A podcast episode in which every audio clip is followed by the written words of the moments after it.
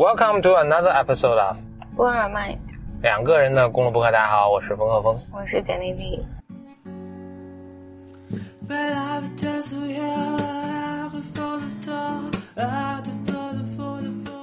那我们今天继续跟大家分享欧文亚龙给心理治疗师的礼物这本书。我们现在讲到哪了？看这次讲五十六十五、六十六、六十七、六十八。好然后这四章之间呢，没有什么，没有什么关系，，OK。嗯，没有任何关系。那它就仅仅是因为章节序号排在一起对，而已。不过它的各个章节其实都挺随机的，我。都挺独立的，所以我我觉得这这是我最早看这本书的时候，给了我一个很大的鼓励嘛，对鼓励或者信心，就是我觉得是随便看。嗯我觉得写书，我我啊，感觉就写成这样也行。对，就是写书，写书不我觉得他还挺偷懒的。不不需要有一个，因为我我以前讲你写本书应该是有一个非常完整的逻辑，嗯，宏观的一个能组织在一起，然后结果他这个就是独立的小篇篇，就有点像那个鲁迅先生，比如说他写杂文，其实就很杂嘛。行吧，我来讲六十五。六十五呢，他就讲说要寻找周年性的或者生活阶段的重要事件。嗯，很短一篇，就一页，其实就是两段微博。就纪念日是吗？这种意思。他的意思就是，人在潜意识的状况下，比如说你曾经今年这个时候经历过一个重大的事件，然后你到之后就是到这一天的时候，嗯，你的潜纪念一下你的潜意识是知道的，嗯所以那个嗯，比如说有的人是他丧偶的日子，比如说他嗯配偶死亡啊，或者一些，比如说那个你被诊断出来诊断的那一天，或者等等。嗯他说经常看到现象是病人并没有意识到具体日期的意义，但是呢，哎，他这一定是坏事吗？那比如说是好事，结婚纪念日呢，也会知道吗？为什么大家还老忘呢？就因为如果是结婚纪念日所带来的喜悦的影响，可能就不会带到心理咨询室不会去问里面欧文亚去讨论龙嘛。所以，嗯，所以他他上面讲说，很多关于这种呃专业文献中关于这种周年的反应的研究，就是比如说在一些，嗯，比如在父母过世的周年忌日，然后这些人也更容易患精神疾病入院。哦，虽然他自己可能并不觉得这有什么关系，对，那我们应该做什么呢？就主动纪念一下。没什么，他只是提醒治疗师你要留心、哦留心这个东西。所以咨询师还得替你记着，一年前你或者发生咨询师会这么问，会问说呢，比如说，嗯、这个这个日子呢，你想到什么？有时候来访者想不到，有时候来访者就会讲到说，然后以及有的时候，比如说。呃我我想到这个例子，我记得以前我们有讨论过，就是比如说你你的母亲在多大的时候结了婚，嗯然后所以比如他在二十三岁的时候结的婚，，OK，你到二十三岁的时候，他他会变得异常焦虑，哦嗯，他会觉得这是时辰到了。对对对，所以这个并不是他的意识决定的，或者所以所以能看到有的时候就是一个一个人的妈妈可能。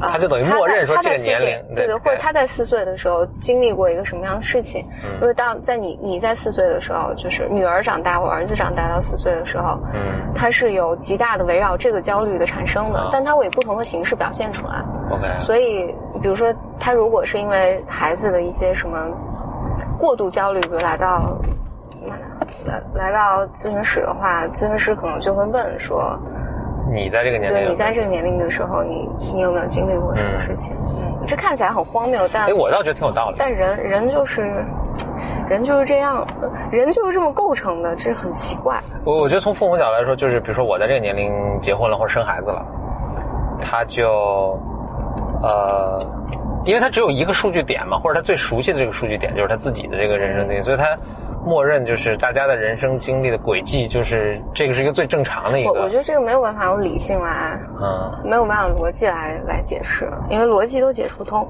然后第六十六章呢，就讲说你不要忽略治疗焦虑，所以你看这两两章的跳跃是如此的大。嗯嗯，他讲这个治疗焦虑呢，就是来访者在治疗之中、治疗之后，还有来之前的焦虑感是很重要的。但是呢，咨询师有的时候，我觉得这确实是在咨询中，咨询师容易有意的回避这些问题。你比如说，来访者来之前可能是有阻抗的，嗯。然后或者来访者其实想来跟你谈论一些特别，比如上次我们的谈话让他非常难受，嗯、或者总之要要讨论到来访者咨询师之间的关系，所以咨询师其实容易，嗯、就更容易回避这些话题，所以看起来我们是在讨论你这周的生活呀，或者等等等等，但其实我们回避了更重要的东西，所以他在这强调就是强调的就是那个你要跟来访者讨论，就是呃。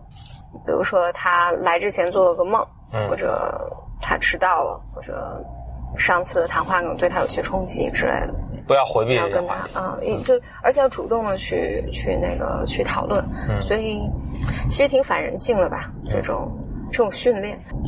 但是在这一章里面，大家如果看的时候，其实我不是他他给了几个那个他的治疗片段对话，我自己不是特别喜欢他这几个片段。因为我我看到的就是，比如说他这个对话，他说一个病人进入进到我的办公室里面，嗯，就跟我讲他的焦虑，然后我就问他为什么呢？为什么让你感到这儿很焦虑？这个来访者说我很害怕，我觉得在这儿我像踩在一层薄薄的冰上。嗯然后他说，那在我们的治疗中，你觉得就是你你肯定有那种掉到冰下面的恐惧嘛？嗯那你觉得治疗中这种类似的恐惧会是什么呢？然后这个人说，我觉得你会厌厌烦我的抱怨和诉苦，你不愿意再见到我。嗯然后这个欧亚龙呢就说，这肯定大大复杂了你的事情。我告诉你，表达所有困扰，就是我跟你讲啊，你表达所有困扰的情绪，这本身就已经够困难了，但是你还增加了一些其他的东西，嗯。就必须要小心，不给我造成负担或让我失去兴趣。嗯，因为最后这段话很像是，它很像是个现实校验，就是我告诉你说，那个我并没有，我并不会厌烦你，但来访者其实知道他你不会厌烦他的，你是说这个其实也没什么用。对，说这个没什么，就对，因为他给了三个治疗片段，都是这么结结尾的，就是他说这个是告诉他来访者试图安慰的，对吧？对，但实际上，当然，我就我我我接受的这个训练里面，一般在这儿会讲说，你比如说你会厌烦我的抱怨和诉苦，不愿意再见到我，在这儿一般治疗师会 hold 住，不会跟你直接讲现实教验的东西，嗯，就是会现实教验这个词听着很或或者深刻，这能解释一下？也其实不深刻，就其实就是我不会告诉你说不不不，我不是这么想的，嗯啊，这人叫 reality check。对对对，哦嗯，其实其实治疗师在这儿会问更多，就是那如果你觉得这种这种恐惧会带给你带来什么？比如如果我真的厌烦，你会害怕什么？嗯有人会讲说我害怕你抛弃我，其实这这个是就是它是它是有更多的线索，有可能继续深入探索下去的。嗯，但是当咨询师说不不，我不是这么想的，你这就想多了这，线嗯线儿就断了，对，就是来访者没法继续。这对某种程度，来访者只能会觉得哦，我我想错了，嗯，嗯，这个叫什么 conversation stopper？对，就是，嗯，但他最后讲了一点，他就说，有时候我有一种强烈的预感，觉得对于治疗有些反应被延迟的表达了。他说，那么在治疗结束的时候，我会建议。呃，做一次思想实验，对外来进行投射，应该翻译的问题，嗯在整体上。对他整体上就是会问来访者说：“那还有几分钟时间，我想让你靠在椅背上，闭上眼睛，你想象如果治疗结束，现在你在回家路上，你回忆我们今天的这个 session，你会想想些什么？嗯就他需要有一些那个什么，嗯，但是仍然，我觉得对于大多数来访者来讲，在这种状况下，他都很难真实的表达特别真实的感受。嗯，那你觉得怎么会更好的做你？只能，我觉得你只能在这儿给他一个，给他一个空间，但是他不一定在这一次就告诉你，他有可能在咨询的很多次之后跟你讲说，上一次你这么讲的时候，就只能等着，只能等着。不过这世间大多数时候事事情都只能等。着。嗯然后在第六十七章呢，他就是很短两个微博吧。他说：“大夫，把我的焦虑带走吧。”他就说，有时候病人受到焦虑的重压，他就会请求治疗师帮助缓解。嗯嗯，呃，亚龙说，他说我一般觉得这么说会比较有用。嗯，他会他会问病人说，你你能不能告诉我说，你觉得你期待我说什么会最好？我说什么样的话会让你感觉好一些？嗯然后呢，病人说出来之后，会请病人对这个自由联想。就比如说，其实很多来访者会说，嗯，他会讲出他内心真实的愿望。这个愿望有可能是我希望你告诉我我是好的，嗯我希望你告诉我我是理想的。呃，这个书上写的是最美丽的、最完美的孩子。嗯然后接着亚龙说：“我会我会重复他的话，然后来一起检验这些话所带来的效果，还有随之而来的其他的感受。嗯，我并不知道为什么他要突然写了这么一张，啥意思？这章就结束了。嗯。然后第六十八章是我今天看起来觉得特别无厘头的一章，，OK，它叫《关于爱的刽子手》，嗯。爱情杀手，而且这张还比较长，它很含有的发了一二三四五六，OK。对，五页，OK，花了五页来讲。说啥了呢？但大意呢，就是说，他说我不喜欢和正在恋爱的病人一起工作，哦是，嗯因为他说爱和心理治疗根本上是不和谐的。，Oh no，嗯，他说好的心理疗心理治疗师呢是寻求光明的，你可能理解的更多。嗯但是他他说这种特别浪漫的爱情呢，正是由神秘感所维持的，你就不让你想那么多。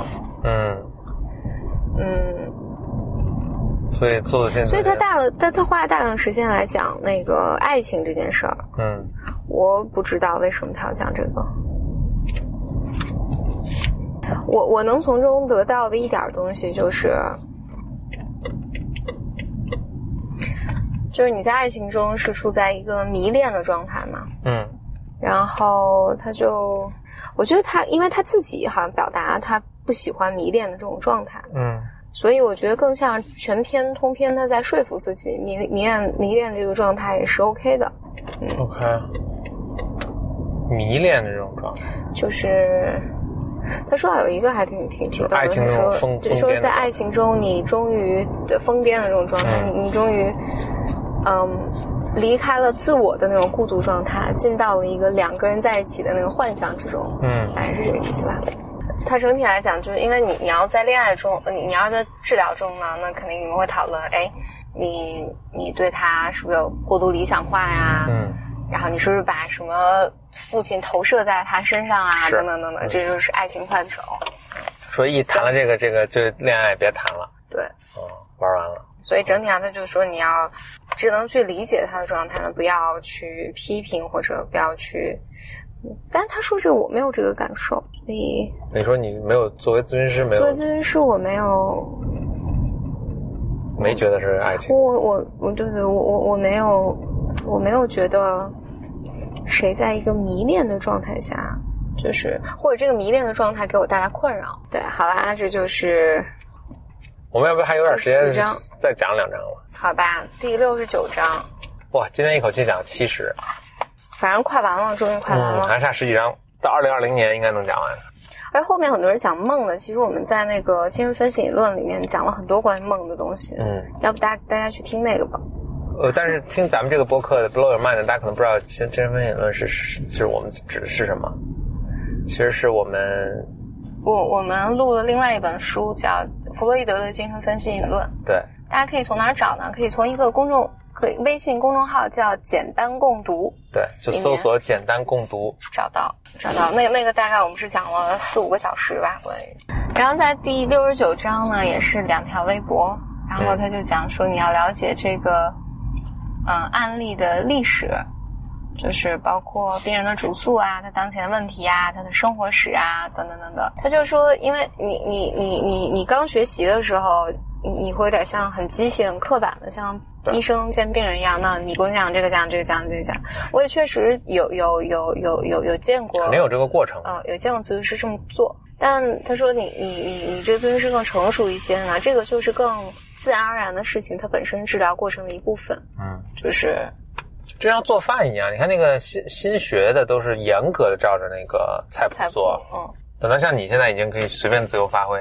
对，经常发挥坏，嗯嗯所以他就说这个更会变成直觉型和自动的，但是但是即便这样，你在后面我们叫个案概念化呀、或者是你在督导的时候，你还是要重新整理这之间，你比如说哪怕你漏掉了什么信息，也可能是重要的。然后在第七十章呢，差不多是四条微博的量，他就说你要了解病人的日程安排。其实呢，其实他是对刚才那个了解案例案例历史一个补充。他就是说，说他经常会在比如说第一次或第二次第二个小节的时候，他会问这个问题，就是请你详细描述一下你的一天通常是怎么度过的。所以实际上这个能带给你非常多的信息，就是这个人的饮食偏好啊、审美啊。他生活中重要的人际关系是什么呀？他会跟谁来进行谈话呀？等等等等。嗯，所以那这个这个问题确实是蛮好的。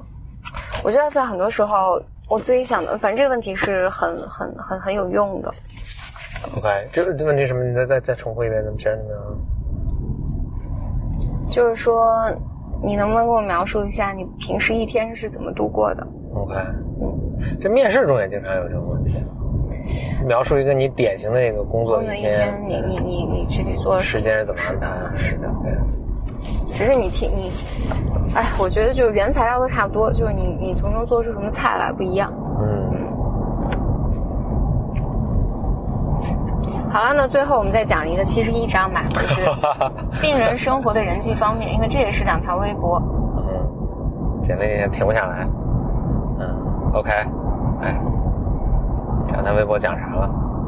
他就讲你要了解这个病人生活中的人际到底是怎么样的。嗯，就是跟刚才是一样的，就你问他你平时一天怎么度过，然后同时呢，你会非常非常在意他生活中每一位重要人物的状况，以及比如说最近的一天里面，这个病人是怎么和其他人交往的，包括这个病人过去和现在生活中好朋友的情况。嗯，会怎么样？他说：“我觉得这信息非常有用。”Period，没了。就是你看大白话，你说是不是后面他写的越来越敷衍了？啊，嗯，可能也是出版商催催稿催的比较急。嗯，当然这也是有用的知识点了。嗯，只是他居然独立成了一章。嗯，好啦，就是这样啦。嗯，我觉得我们在一到两两次就可以把我们所有的全讲这本书讲完了。这本书就这个项目，就这个礼物这本书，我们得做了得有一年了吧？不止吧？我觉得两年，两年多了吧？真的是。感谢感感谢大家非常耐心的这个，对，感谢你非常耐心的收听。为什么做了两年呢？Yeah, why？好，那就这样啦。嗯，我们下次再见，拜拜。